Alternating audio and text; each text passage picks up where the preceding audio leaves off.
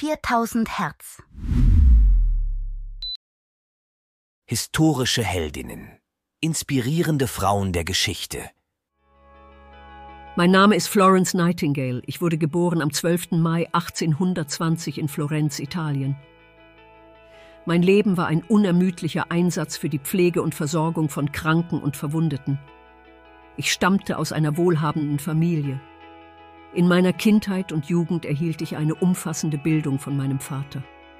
Er erkannte früh mein Interesse und meine Begabung für die Wissenschaften und unterstützte mich nach Kräften. Mit 24 Jahren entschloss ich mich, meiner Berufung zu folgen und in die Krankenpflege zu gehen, trotz der damaligen gesellschaftlichen Konventionen, die es für Frauen meines Standes als unangemessen ansahen.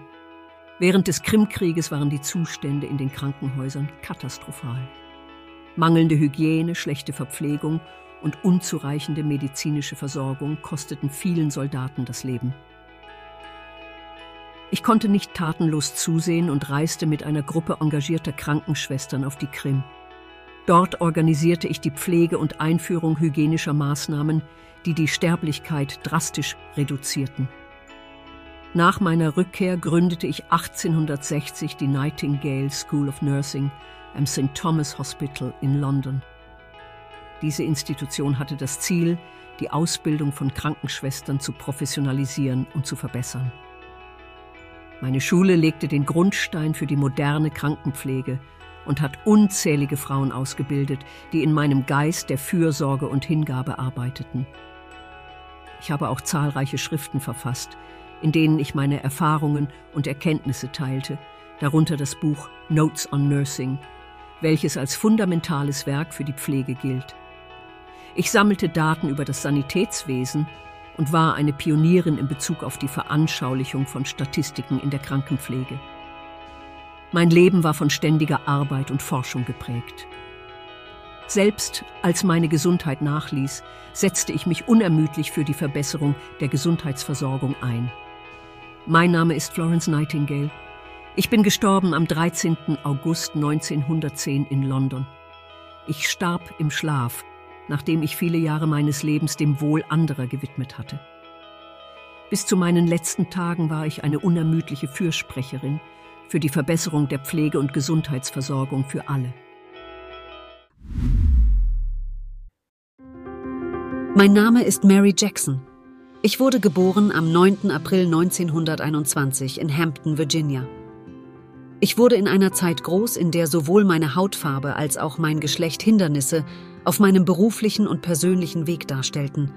Doch mit Ausdauer, Intelligenz und einem nicht nachlassenden Engagement für Gleichberechtigung veränderte ich nicht nur mein eigenes Schicksal, sondern öffnete auch Türen für zukünftige Generationen von Ingenieurinnen und Wissenschaftlerinnen aller Ethnien. Als Kind war ich eine ausgezeichnete Schülerin und entwickelte eine frühe Leidenschaft für Mathematik und Wissenschaft. Nachdem ich die Highschool mit Bestnoten abgeschlossen hatte, besuchte ich das Hampton Institute, wo ich 1942 einen Abschluss in Mathematik und Physik erwarb. Meine berufliche Laufbahn begann als Lehrerin in den öffentlichen Schulen von Maryland. Nach verschiedenen Positionen als Buchhalterin und Empfangsdame fand ich im Jahr 1951 eine Anstellung als sogenannte Rechnerin, auch Human Computers genannt, beim National Advisory Committee for Aeronautics, dem Vorläufer der NASA. In dieser Zeit galt es, zahlreiche Barrieren zu überwinden, die durch Geschlecht und Rasse gesetzt waren. Um die erforderlichen Qualifikationen zum Studium als Ingenieurin zu erlangen, musste ich eine gerichtliche Erlaubnis beantragen, um mein Studium aufgrund der Rassentrennung aufzunehmen. Ich wurde schließlich die erste afroamerikanische Luft- und Raumfahrtingenieurin der NASA. Während meiner Arbeit in der Windkanalanlage lag mein Schwerpunkt auf der Erforschung der Aerodynamik – und ich war dort an vielen wichtigen Projekten beteiligt. Ich arbeitete an der Analyse von Daten aus Windkanaltests und Flugtests, was entscheidend für die Entwicklung des US-Raumfahrtprogramms war. Ich widmete mich auch der Förderung von Frauen und Minderheiten in den Naturwissenschaften, den Ingenieurswissenschaften und der Mathematik. Nach über 20 Jahren als Ingenieurin und keiner weiteren Chance auf Beförderung wechselte ich Ende der 70er Jahre in die Personalabteilung der NASA, wo ich dazu beitrug, die Chancengleichheit für Frauen und Minderheiten in der Forschung und Entwicklung zu verbessern. Dies war ein entscheidender Zeitpunkt in meiner Karriere und ich widmete den Rest meiner beruflichen Laufbahn dem Ziel, ein integratives und diversifiziertes Arbeitsumfeld bei der NASA zu fördern. Mein Name ist Mary Jackson. Ich bin gestorben am 11. Februar 2005, nachdem ich ein Leben voller Durchbrüche und Triumphe gelebt habe. Posthum erhielt ich eine Vielzahl an Ehrungen, darunter auch die Presidential Medal of Freedom. 2021 wurde das NASA-Hauptquartier nach mir benannt, in Mary W. Jackson, NASA Headquarter Building. Mein Name ist Astrid Lindgren. Ich wurde geboren am 14. November 1907 in der Nähe der kleinen Stadt Wimmerby in Südschweden. Als Tochter von Samuel August Eriksson und Hanna Jonsson wuchs ich gemeinsam mit meinen drei Geschwistern auf einem Hof auf, welcher meiner Fantasie als Kind viel Raum ließ. Die Jahre meiner Jugend waren geprägt von Freiheit und Abenteuer, gepaart mit einer tiefen Liebe zu Büchern und Geschichten. Diese Mischung bildete das Fundament meiner späteren Karriere. Nach dem Abschluss der Sekundarschule begann ich ein Volontariat bei der örtlichen Zeitung. Nach einer unerwarteten Schwangerschaft mit 18 Jahren zog ich in die Hauptstadt Stockholm, wo ich meine ersten beruflichen Schritte als Sekretärin unternahm und Mutter wurde. Als meine Tochter Karin an einer Lungenentzündung erkrankte und das Bett hüten musste, gab sie sich selbst den Namen Pippi Langstrumpf und ich begann, ihr Geschichten über diese Fantasiefigur zu erzählen und schrieb auf dieser Grundlage ein Buch. Nach zunächst mehrfachen Absagen von Verlagen, das Buch herauszubringen, wurde 1945 der erste Band von Pippi Langstrumpf veröffentlicht. Pippi wurde zu einem globalen Phänomen, zu einer Ikone der Kinderliteratur, die Kinder weltweit inspirierte, stark und unabhängig zu sein. Ich veröffentlichte über 70 weitere Werke, darunter Ronja Räubertochter und die Kinder aus Bullabü. Diese Geschichten, die oft in einer idealisierten, aber dennoch erkennbar schwedischen Landschaft spielen, vermitteln Botschaften über Freundschaft, Mut und die Kraft der Fantasie. Jedes meiner Bücher trägt in sich ein Stück meiner Seele, meiner Überzeugungen und meiner Liebe zur Menschheit und zur Natur. Ich setzte mich leidenschaftlich für die Rechte von Kindern und eine gewaltfreie Erziehung ein. Ich war überzeugt davon, dass jedes Kind die Freiheit haben sollte, sicher und glücklich aufwachsen zu können. Mit meinem schriftstellerischen Werk und meinem Engagement für soziale Fragen hinterlasse ich ein Erbe, das noch heute von großer Bedeutung ist. Meine Bücher wurden in zahlreiche Sprachen übersetzt und haben Generationen von Lesern in aller Welt erreicht und geprägt. Mein Name ist Astrid Lindgren. Ich bin gestorben am 28. Januar 2002. Ich verließ die Welt in meiner Wohnung in Stockholm in Frieden und umgeben von der Liebe meiner Familie. Mein Erbe lebt in den Herzen derer weiter, die meine Geschichten lesen und lieben, und in der Arbeit all jener, die sich für eine bessere Welt für unsere Kinder einsetzen.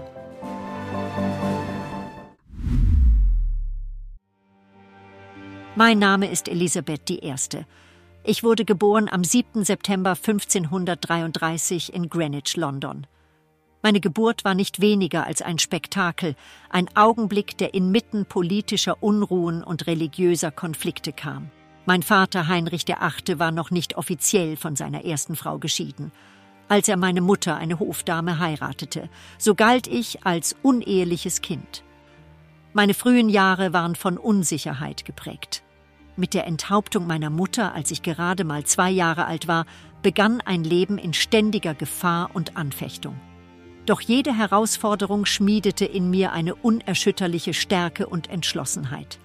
Ich erhielt eine Bildung, die einer Königin würdig war und war bald in der Lage, in mehreren Sprachen zu kommunizieren und mich mit den führenden Gelehrten der Zeit zu messen. Als ich nach dem Tod meiner Halbschwester Maria im Alter von 25 Jahren den Thron bestieg, war England von inneren und äußeren Feinden bedroht, geplagt von wirtschaftlichen Problemen und religiösen Spannungen. Ich erbte ein Königreich, das am Rande des Chaos stand. Doch mit einer klaren Vision und einer eisernen Willenskraft begann ich, das Fundament einer Nation zu legen, die stark, stabil und respektiert sein sollte. Unter meiner Führung durchlebte England eine Renaissance der Kultur und Wissenschaften. Durch diplomatisches Geschick, militärische Entschlossenheit und meine Präsenz bei den Truppen sicherte ich England eine Position der Macht und Autorität auf der Weltbühne. Meine Regierungszeit, oft als elisabethanisches Zeitalter bezeichnet, war nicht nur eine Ära des Wohlstands und des kulturellen Aufschwungs, sondern auch Zeugnis meiner unerschütterlichen Hingabe und Pflichterfüllung gegenüber meinem Volk. Da ich nie heiratete und auch kinderlos blieb, wurde ich auch die jungfräuliche Königin genannt.